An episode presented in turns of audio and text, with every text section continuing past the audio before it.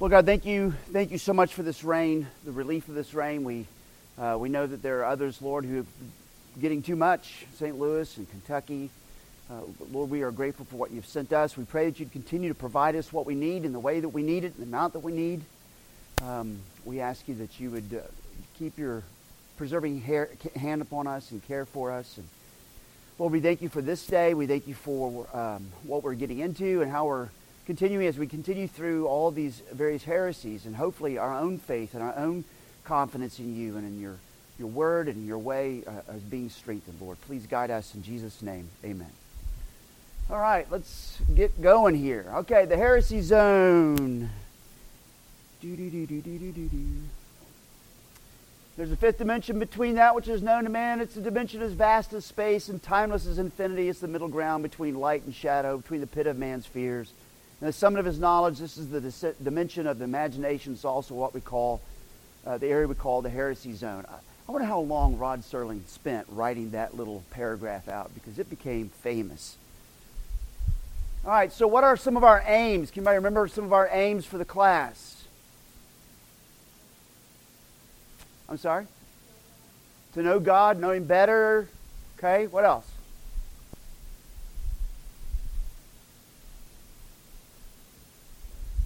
Okay. All right. It's 9:30 in the morning. I can see it already. Here we go. So, first uh, 2 Peter chapter 3 verses 17 to 18.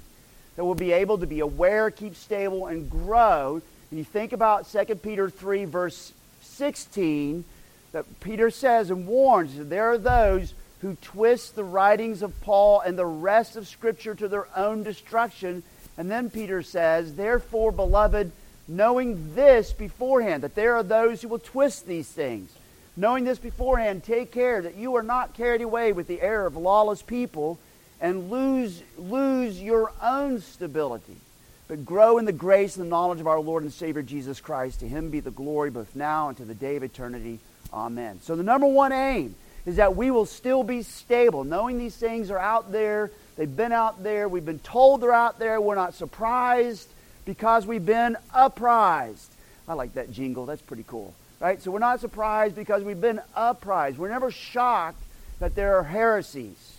Okay? It should never be shocked. Um, and so knowing that, we do, the aim is that we are not carried away with their, the error of their lawlessness and lose our own stability. But instead, the positive side of this is that we're to grow. We want to grow in the grace and knowledge of our Lord and Savior Jesus Christ. That's number one aim. Number two, become familiar with aspects of our early history by understanding several of the major heretical movements and moments for the first five centuries. That actually uh, dictates a lot of things that happened in early church history. And then reflect on our own day and our own place in history. How do these things show up in our own time? And then be able be equipped to explain to others what we believe and why it is important. So those are our aims. So the plan, as you know, we started out, we talked about what heresy is and how to think about it. Uh, we talked about the Ebionites, Marcion, Docetism, Gnosticism, Montanism, Arianism, Modalism. Last week we did Manichaeanism. This week we're doing Donatism. And then Nestorianism and Pelagianism. So I'm just keep the map in front of you so you know where we're headed, that we actually have a plan here. So let's talk about Donatism. We're going to talk about delineations very quickly, and then we're going to get into definitions, and then we're going to get into discussing modern manifestations, and then deliberate on our biblical responses. And so, as we've noticed over the last, uh, through this whole class, most of the various heresies are answering our Lord's question, Who do you say that I am? And they're getting it wrong. And that will shape how they view many other topics. And we've noticed that with almost all of them, okay? Sometimes, very much like the Montanists that we studied uh, a month and a half ago, sometimes some of them are more focused on the perceived failures and weaknesses in the church, okay? And so that's where they start. They, they appear to be clearly orthodox in several ways, but they're focusing on a weakness, and then it becomes out as times you push, push, push, then you realize that they're misanswering Jesus' question, Who do you say that I am? Uh, and it's very much just like the Donatists. The Montanists were that way, and then the Donatists. And that's where we're going to be today, is for the Donatists. So, any questions before we jump in? All right. I hope you have your snorkels on and your face masks, because here we go. All right, so the T, I'm just decided to abbreviate. I'm tired of typing it. So it's the Evangelical Dictionary of Theology, T-E, TED, TED T, TED T, Theological Examine, uh, uh, uh, the Evangelical Dictionary of Theology. They define uh, Donatism as a schismatic movement. So notice right up front, what's, what is the root meaning of heresy in the Greek, heresis? It's right there in that first two words of the definition. Schism, right? That is the root meaning, and all heresies do become schismatic, but schism itself is heresy. Okay? That's the way it's used all the way through the New Testament. The only time it refers specifically to false, to, to aberrant beliefs is when you get to 2 Peter chapter 2, verse 1 It's the only time it's used that way. That doesn't mean that that's the only definition, that schism is the only definition. But it just shows you that that was the way it was used throughout. Okay? It was always understood that way. So it's a schismatic movement arising in the fourth century. So this is a 300 AD time period. In its first stage, it was a North African expression of a doctrine of the church. So notice the emphasis. It's a doctrine, it's an expression of the doctrine of the church. In its second stage, as it grew and developed, it became a popular rebellion. It became something political that pitted the Berber and landless against the landed Latin Catholic elite. Now, you say that last line four times, three times fast. Landed Latin Catholic elite. Okay. So it begins as, a, as an expression of, of the doctrine of the church, ecclesiology, but then it, be, it morphs into something much more political, much more sociological, as a rebellion that uh, pits the Berbers and landless against the, the, those who have land, the Latin Catholic elite who have land. So that's why it actually will become a little bit more violent. And that will help to explain something that Augustine will say that people get embarrassed by him when he talks about the Donatists. We'll get into that in a minute. And so, moving on, going down to theopedia.com. If you ever just want something very quick, theopedia.com is, is a, it's an okay place to go. It's very simple and easy online.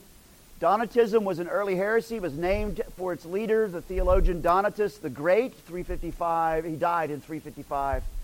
Donatism included a group of extremist sects, mostly in North Africa, that emphasized asceticism. They valued martyrdom and found lapses of faith, even under torture or threat of death, inexcusable.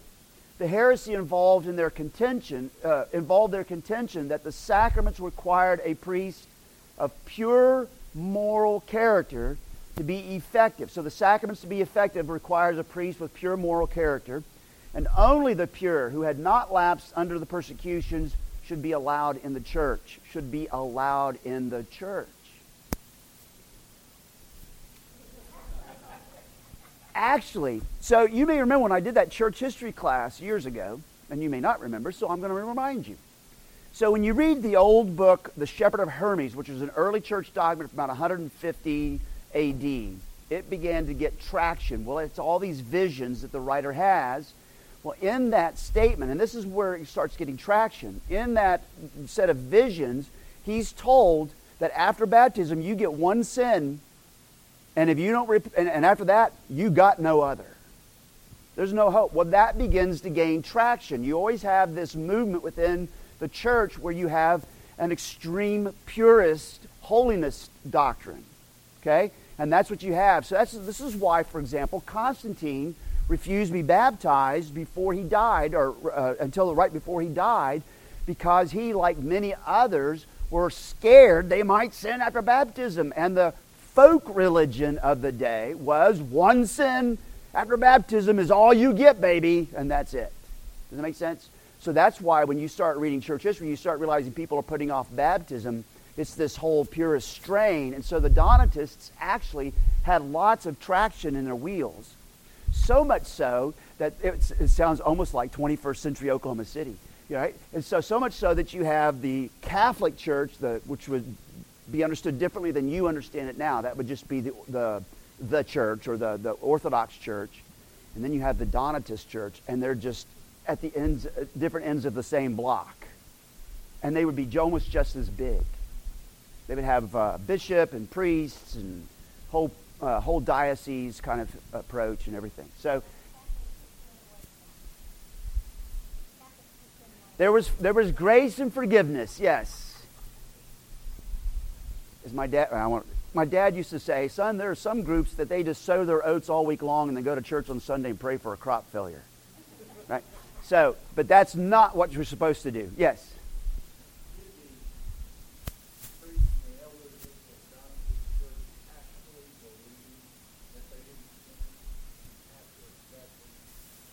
Uh, I mean, they, I'm sure, as happens. I mean, you can redefine sin, right? There are certain groups that I can think of right now that redefine sin so they can tell you to your face without blushing, I haven't sinned for 20 years. I've reached a new level of holiness, right? I mean, you can tweak it. And so that's kind of what goes on. So that's, by the way, that's a good corrective for us to ask that question. If we ever start feeling like we're better than, just put anybody in there, just stop and go, but am I really? Are we really? Right? So, yeah, they, they did talk the talk. I don't know if they walked the walk, but they talked the talk. All right, uh, moving on. Officially, the trouble arose from the persecutions under the Emperor Diocletian in 303 to 305 AD. Sometimes, during that persecution, sometimes the priests and the bishops would escape torture or be released from torture and persecution if they handed over to the authorities sacred texts. The sacred texts could be scripture, but often were lectionaries that contained scripture, but other things like prayers and stuff like that. So they would turn over, sometimes they would turn over sacred texts to get out from underneath the torture. Or church regalia. They might uh, hand over vestments or, or a baptismal font or something like that. Uh, because that's what, that's what um, Diocletian was doing. He was trying to stamp out, sounds almost like what's going on in Eastern Europe, try to stamp out the culture, the identity, by wiping out the signs of the identity, right? Scripture and vestments and all those things, right? So the same, similar, very similar approach. And so, um, so they could escape it under pressure. They would be able to escape if they if they did that, and that was con- considered by many to be treason. So they will be called tra- traditor, tradi, traditores or whatever, traitors. Trade, yeah, traitors That's what they'll be called in Latin. And after the persecutions, Bishop Donat- uh, Donatus refused to accept any sacraments or any ordinations done by a bishop who had failed under the persecutions, but the issues began to run even deeper. So you've got to understand that's the front issue. And I, there's some sympathy there with him. I get what he's after. But like I'm, I'm reading, where's Peter and Janie? Are they in here? I saw them a minute ago. They're back, back there. So I just got a book the other day from uh, Voice of the Martyrs. It's called, uh, I don't remember what it's called, something fire. But it, it's uh, eight stories of women in persecution. And one of them I just finished yesterday was a Filipino woman, Christian woman, being attacked by Muslims and how often um, uh, people were scared. I mean, their lives were on the line and they might cave momentarily, right? And then, uh, and then sometimes they were they were forced conversions. The Christians didn't actually compromise, but the Muslims made them Muslim, even forcing on the young girls, forcing female circumcision. They wouldn't even go in there. Ah. And so then, as, if any of that happened, then sometimes the Christians in the Philippines would not accept them because they were they had compromised. Okay, we're going to come back around to that in a minute because there's somebody in the Bible that should already be in your head when you think about that. Okay. So again, the theological, uh, the, the uh, Evangelical Dictionary of Theology, Donatism grew out of the teachings of Tertullian, who was a Manichaean, uh, uh, a Montanist, remember, and Cyprian. Following these two, Donatists taught that a priest's part in the sacraments, now listen to this language, the priest's part in the sacraments was substantial. He had to be holy and in proper standing with the church for the sacrament to be valid rather than simply instrumental. To Donatus, the church was a visible society of the elect separate from the world. It was the kingdom on earth. And so the priests had to be holy for the sacraments to be, to be effective. Um, and by holy, I mean he lays out that criteria basically, no compromise of any kind, no failings of any kind, etc. And so he's expecting a pure church. Okay? Any questions on that before we go on? That's really crucial information. You'll see why when we get further on. And so, uh, to have poured out a libation to the emperor or to surrender a Bible to the Roman persecutors to burn was to be a her- heretic or a traditore. I didn't say that right, but I, okay, a traitor. Any who had done so were forever, notice that language, forever outside the visible church unless they were rebaptized, being saved all over again, using their language clergy who had failed could not be restored as clergy, at least not to their, or, their ordained vocation. They might be restored to the church. In essence, their view was a straight line pure clergy, pure sacraments, pure church. You see the straight line? Right? Pure clergy, pure sacraments, pure church. Okay? And so Alister McGrath in his book Heresy, Donatus and his followers insisted that the efficacy, the efficiency, the power, the potency of the church and its sacramental system was deep, dependent upon the moral or cultic purity of its representatives. The grace and healing power of the Christian gospel was thus understood to be contingent upon the purity of the church and its ministers. I think that's a great way to put that so that you, you get the sense of what's being stated there and being worked at. Okay? Up to this point, before I go any further, any, any questions at all? Any clarifications?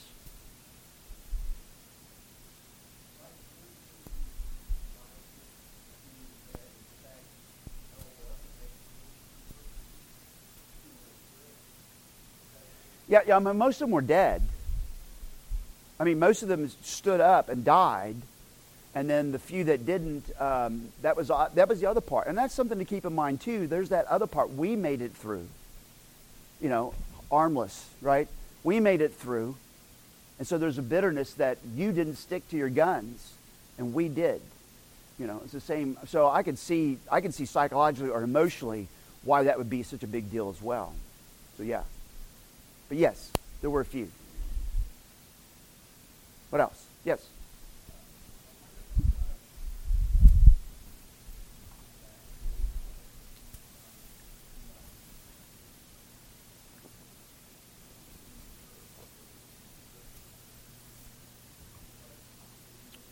Oh, yeah. Right. Right, right, right, right. Yeah, you're probably right. So there's probably an over reliance upon the, the authority of the clergy versus Scripture.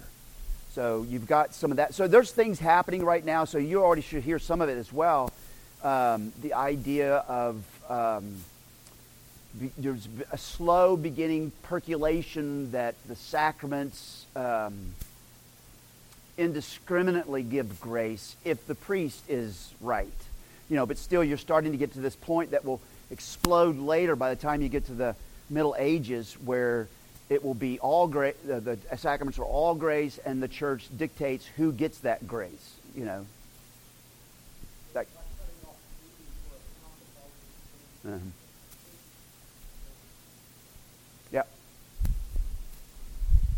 So yeah, so that's the other thing to pick up as we're going through. There are there are sometimes there are actions and reactions that are not right that are actually beginning to expose some of the changes that will then become really big monsters when you get that you know that when you get to the Reformation. But they're not full blown right now. They're just in you know just in little plant stage. You know, little sapling stage. That's a good way to put it. All right, everybody ready? Okay. So, one of the great opponents of Donatism was a North African bishop by the name of Augustine. Okay? He was a huge opponent. Um, he even, and here's where it becomes an issue for some, He even begged the emperor to use military and police force to force the Donatists to come back into the church. Now, some people get upset about that, and I, I disagree with him doing that, but it's becoming a political movement. And so there's more than just an ecclesiological problem. It's becoming a social class warfare kind of thing. And he's saying, well, if they're going to play that game, then let's call on the emperor to go ahead and use military and police might to bring them back in so they'll quit doing that nonsense. Right? So there's some of that going on. But Augustine was a big opponent against Donatism. And so you'll see, um, so some of his writings as you're going through uh, some of his stuff, when he gets to the sacraments, you'll, uh, you, knowing that, then you'll understand why he emphasizes some, some of the things that he does in some of his writings. I just wanted to point that out as a historical moment. And so McGrath goes on, he says, For Augustine, the holiness in question is not that of its members, but of Christ. The church cannot be a congregation of saints, of holy ones in a literal sense, in this world in that its members are contaminated with original sin. However, the church is sanctified and made holy by Christ, a holiness that will be perfected and finally realized in the last judgment.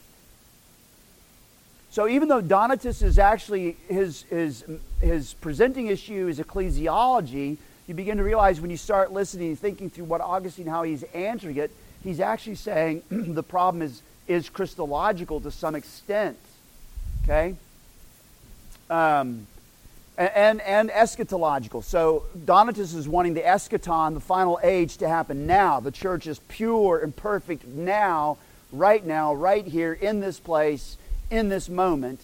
And Augustine say, wait, but we got, you know, it's not done, right? The kingdom has not yet fully come. The end is not yet here. We have a hope of the future. Okay?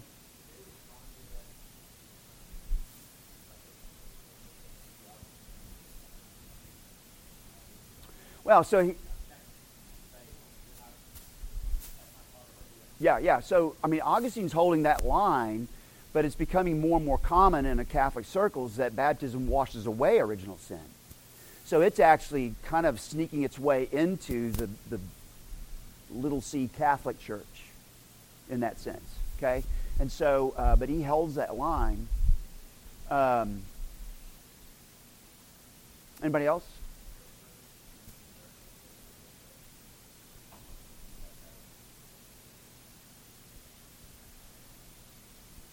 I'm going to say yes. yes. Yes.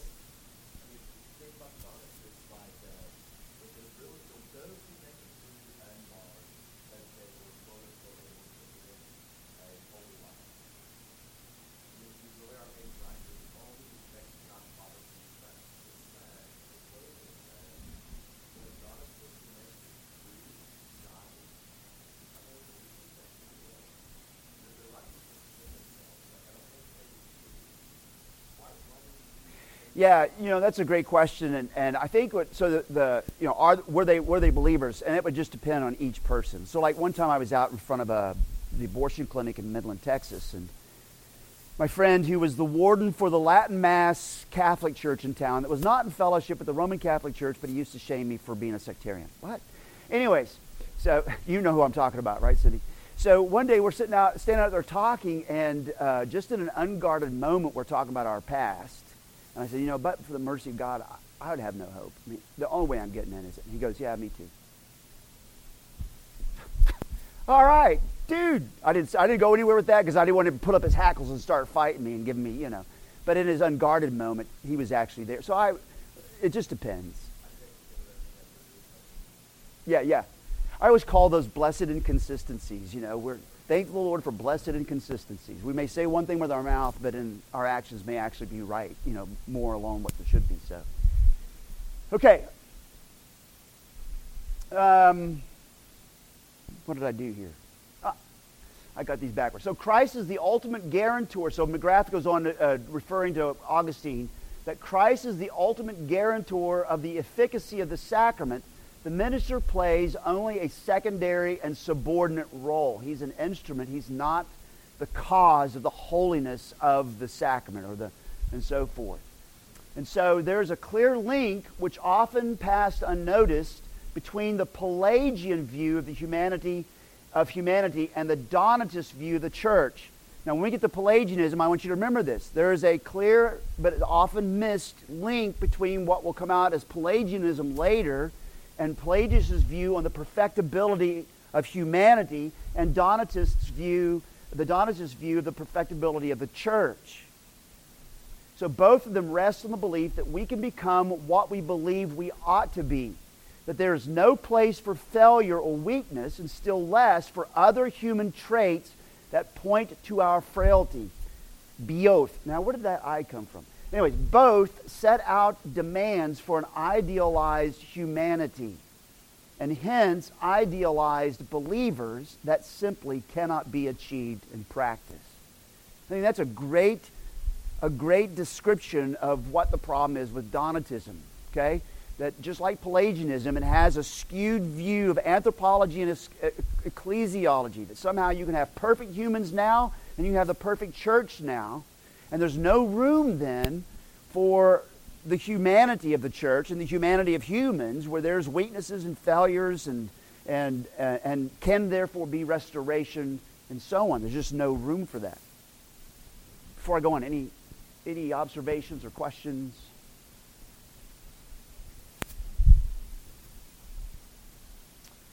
So uh, that gives you an overview of Donatism. So, uh, what, where do you see modern manifestations of Donatism? Yes.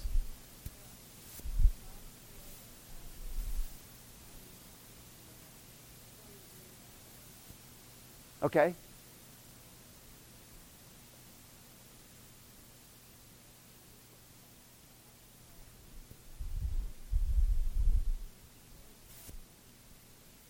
Right? Yeah, yeah. Yeah. Exactly. With my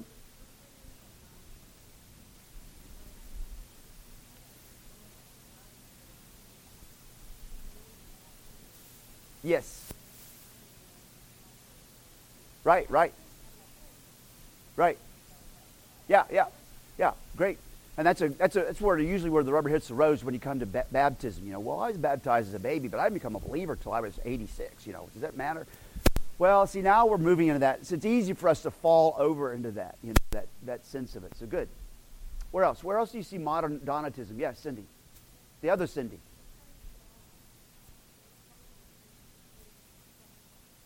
right? Yeah. Yeah, once you get into once you get into that sense of that you can achieve some level of real existential holiness that is faultless in any way, then you're starting to move in that direction. Okay? Where else? Where else do you see kind of the, and it doesn't have to be a hard Donatism. It can be a softer Donatism. Where, could, where else do you see Donatism?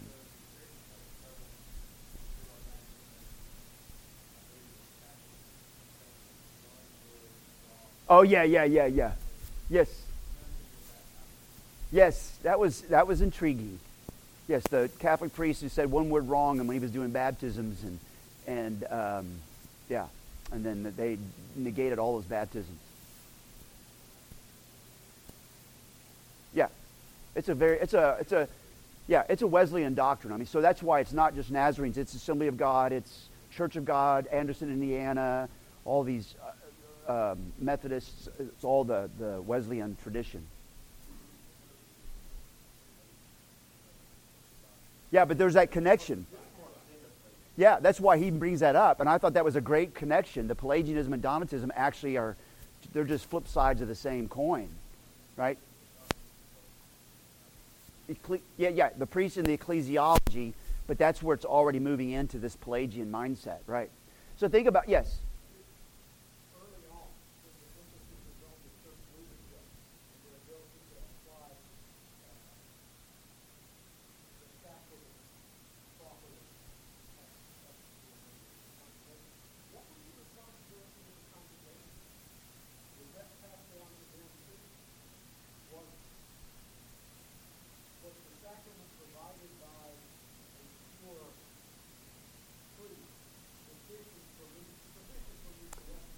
Talking about for the for the Donatists?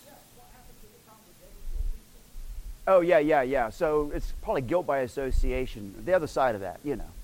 Holiness by association. Yeah, yeah.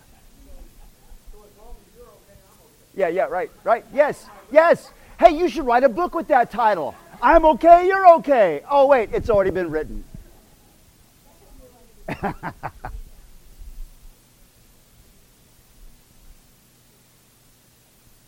oh, yeah. Yeah, yeah, things like that, yes. Yeah, yeah, toning it down some, yeah. Yeah. Yeah, yeah, right, right, yes, yes. Yeah, you can get on all that. But I think that, I think that any denominational or church setting, and I think that I think Pres- we Presbyterians can fall into this trap too. Anytime you move to any kind of expectation of a pure church, oh, there's three sinners in that church. I'm going to a better church. I mean, we've already begun to move down the Donatist path, right? Now, there's some legitimacy. I mean, if it's egregious heresy and there's no discipline and all that, I got it. But that's not normally how that works out. What I normally see is, well, I went to that church because that one over there, they actually, you know, they actually drank wine. I mean, there was sin in that church or whatever. And so it's not a pure church. I'm looking for the pure church. So the guy that started Rhode Island, what was his name again? Robert. Uh, um, yeah. Roger, Roger Williams. That's right. You know, him pulling away from all of the churches in the New England to go found his own, right? And so the joke is, you know, I went to go start the Pure Church and got down to me and my wife, and now I'm wondering about her, right? Yes, Glenn. Hit him. Here, I'll tell you what, I'll hold him and you go ahead and just kick him.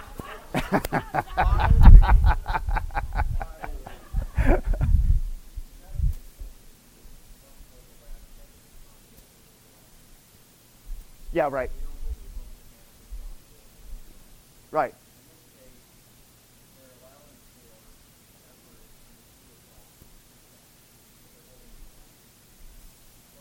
Yeah. And then Yeah, I mean, there's a, there is a place for that. Yeah, yeah. Yeah, yeah. It is instinctive. And there's a right place for that. Um, leadership's, uh, leadership is almost always held to a higher level because they're leading. And so their actions can actually harm those below them, right? So as parents and all that, you, you see that. But then this gets taken over beyond that. And it, so that's, it's funny because almost every heresy, as you heard me say, almost takes, almost always takes some good doctrine something legitimate and then overemphasizes it to the exclusion of others and thus taking it out of context makes it into this heretical aspect. And so Donatism is kind of hitting on some things that we need to, that are right, but then they go, they just keep going, right? And keep on. Yes. Yes, LCMS.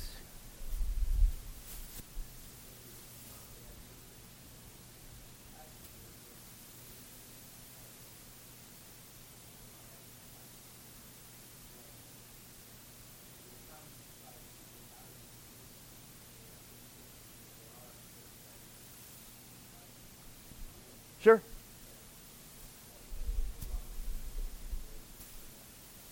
Yeah. Right. And there, yeah. And there's scriptural reasons for some of those things, and so I get that. So, yeah. I mean, yeah.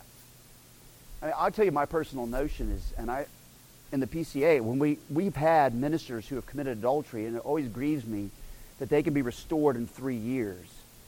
My personal opinion is that that's such a, vi- a violation of, of such a trust, they should never be restored as ministers. They can be members in good standing restored, but never again as a minister. Just like also if I'm addicted to Oxycontin or whatever, and I go to your houses to do pastoral visits and I start stealing your medicine, I'm violating huge, huge trust. I think there's some aspect of that. But this, there's just no sense of restoration whatsoever in the Donatist uh, perspective. But I think you'll notice that when churches begin to move towards, uh, we've got to have purity to the point that it's capital P purity. We've got to have the purest church, right? Then you start having that problem. And there are whole, there's a whole tradition, a larger denominational tradition that has that as part of their system. That's why they've divided so many times, you know. Um, and then even in our own stream, we have some of that. That's why we've divided quite a bit, because a lot of it has to do with purity, right? This church has got to be the most doctrinally pure. It's got to be the purest on all these different levels, and that becomes a problem.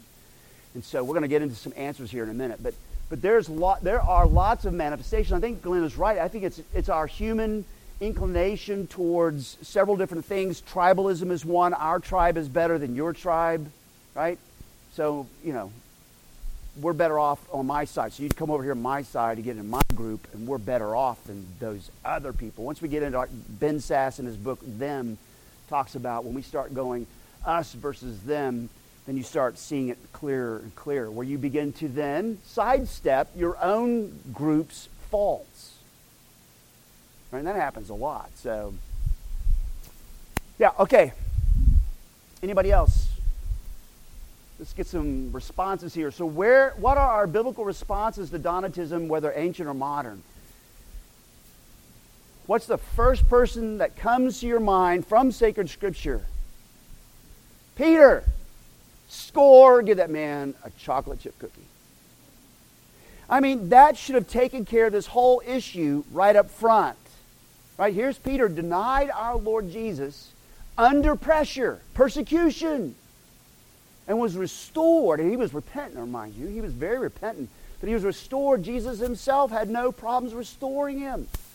Even restored him in a way that he knew that, that he was targeting that specific sin of treason three times by saying to him three times, Do you love me? Yes. Do you love me? Yes. Do you love me? Yes. And he was grieved the third time that Jesus asked him. Why was he grieved? Because he knew Jesus was getting into his business and was being very specific about what he was forgiving him for and restoring him where he was restoring him.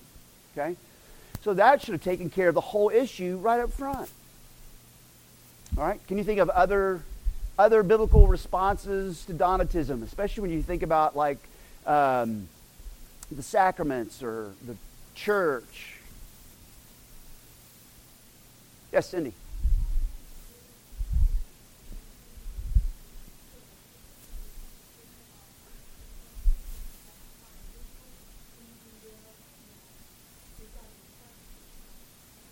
Uh, yeah, I mean, yeah, it's a question you would you would need to ask any church or any group that thinks that they have that they're the purer of the two of this than this group or whatever because you have to ask them because I'll give you an example. Here's another biblical response. Just read 1 Corinthians, y'all. Paul doesn't tell first the Corinthians, he doesn't say, look, you guys are out. He calls them at the very beginning saints, holy ones. And if you've ever read 1 Corinthians, I stumble in that first verse, that first two verses, when he calls them saints and he says they've been sanctified in Christ. I'm going, Paul, have you read your own letter? Right? But that tells you, right? It, it actually answers that question. So First Peter or First, Second Corinthians, both would be a great response, biblical response. Just walking through and saying, but he calls them saints, but they're not perfect. They're still faulty. In fact, they're causing him lots of trouble. You know, and you can just go through. And there's even sexual morality in the church, and he does tell them to deal with the sexual morality. They were wrong to think that they were above, they were proud of that sexual morality. And he calls them on the carpet, but he doesn't say, because that was in your church, everybody leave and go start a pure church. He tells them to deal with it work it, right? And so, I mean, 1 Corinthians and 2 Corinthians are a great biblical response to Donatism. You think of anything else? What must I do to be saved? What good thing must I do? Well, keep the commandments. Oh, I've done them all. Yeah, right. right. Sell all you have. That's your real God. Sell all your, you have and come follow me. Oh, I can't do that. Anybody else?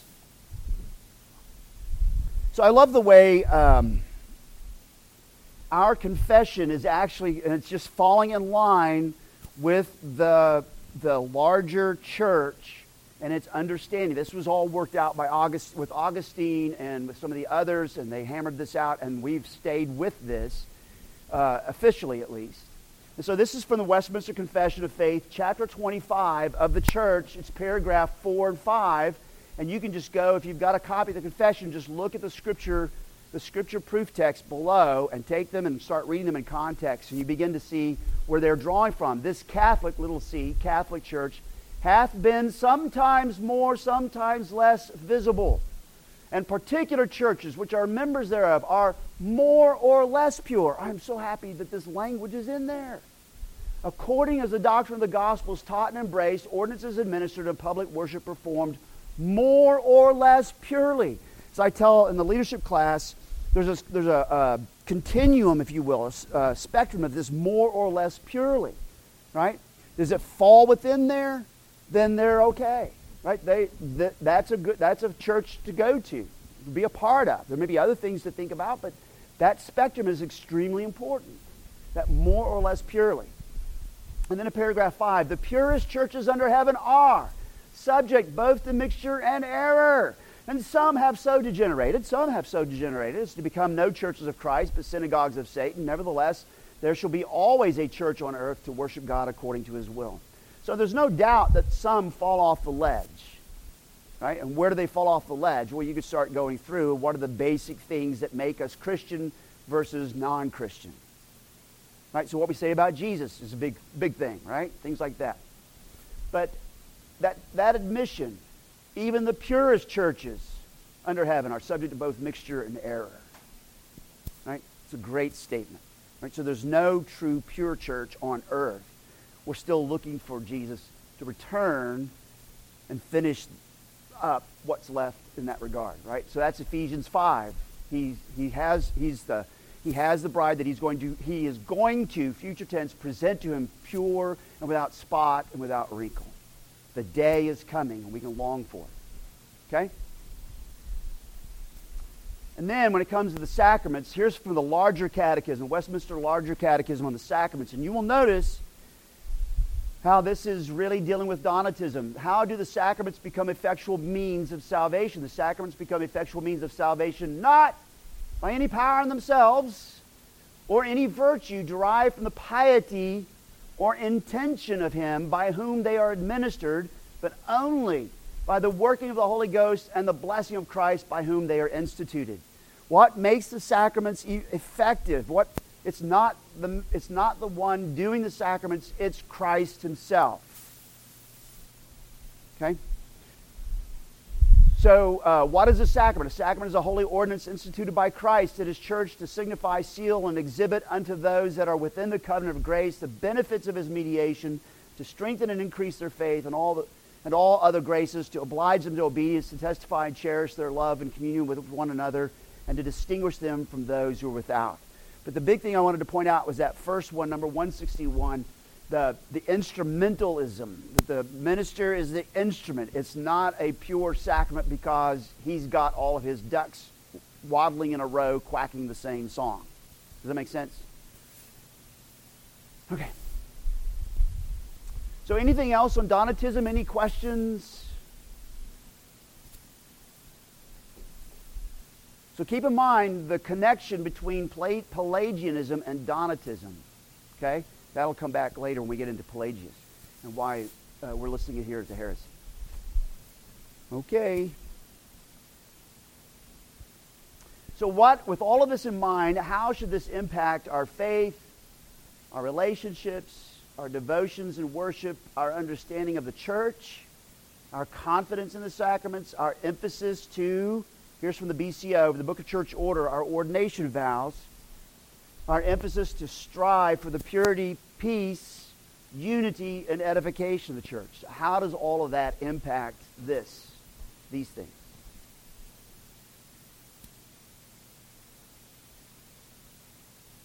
As I suspected. Yeah, right, right.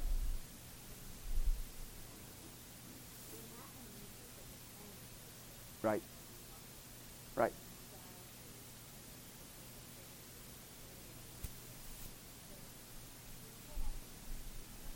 Yeah. My favorite analogy was in AA. I remember the, an old AA guy telling a, a, a, uh, someone who'd been in AA for a little while who was still having problems, and he said, He said, being an AA is like having two amputees, you know? And so one's got their amputation on the left leg, the other one the amputation on the right leg. And what you do, how do you walk? You put your arms together and you hobble together, right? And you lean on each other and you do it. And that's, I think that, that that's exactly how that impacts as we realize we don't have all of our stuff together. And so we work with each other. There's grace there. There's forgiveness. We strive for, for all of us to grow in the grace and the knowledge of Jesus Christ. We strive for growing in sanctification, all those things. But, um, um, but especially when it comes to the sacraments, the church, the sacraments, and so forth, um, we want to strive for the purity, peace, unity, and edification of church. All of those, right? That's the thing that we we want to aim for, so that the, none of those become out of out of um, out of proportion to the others. Anybody on any of this on Donatism?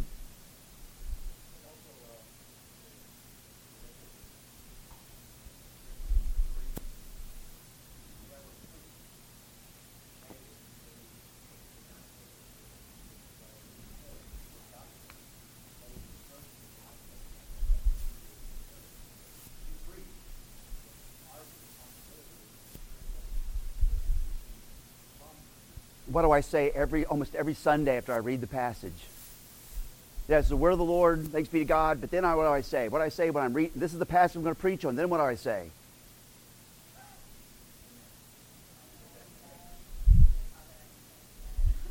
No, I don't say that very often. But I say, keep your Bibles open so you see what in the world I'm talking about. Right? That's that Berean aspect. Keep it open. Follow along right? So that you can see that this is what's there. Yes. Yes. Oh, yes. Yeah. Yes. Yes. Not expecting purity in our relations, but, but exhibiting grace. And that, especially as parents. If there's any parents in here, I mean, I know how that game works. My kids, now that's okay, grace all the other kids, but my kids, they got to be perfect. Right? And even to them, not to expect perfection with them. Okay? All right, well, let's pray, and then we're going to sing a song. Oh, wait, let's, this, next week we will be doing Nestorianism. Nestorianism. I'm giving you all these cool titles so that you can just really impress people. Just throw out these names, you know. You sound so Manichean. Have you ever thought that maybe you might be a Donatist? You know, it's great. More or less, yes. That's great. Let's pray. Well, Lord God, we thankful, are thankful that the day is coming, Lord Jesus, when you will present your bride to, your, to yourself holy, without wrinkle, blemish, or spot. We do long for that day because we know that very often we are the spots, the wrinkles, and the blemishes we are grateful that you open the door of forgiveness to us. We are grateful that you offer us restoration over and over again. May we be an exhibition of that with each other and with others as well, Lord. We pray that you prepare our hearts now as we get ready to enter into the great assemblies. We, as we confess our sins and then we hear your assurance of pardon. May our hearts truly, when we say, lift up your hearts, may our hearts truly be lifted up with adoration and joy and satisfaction in your grace and in your goodness. In Jesus' name, amen.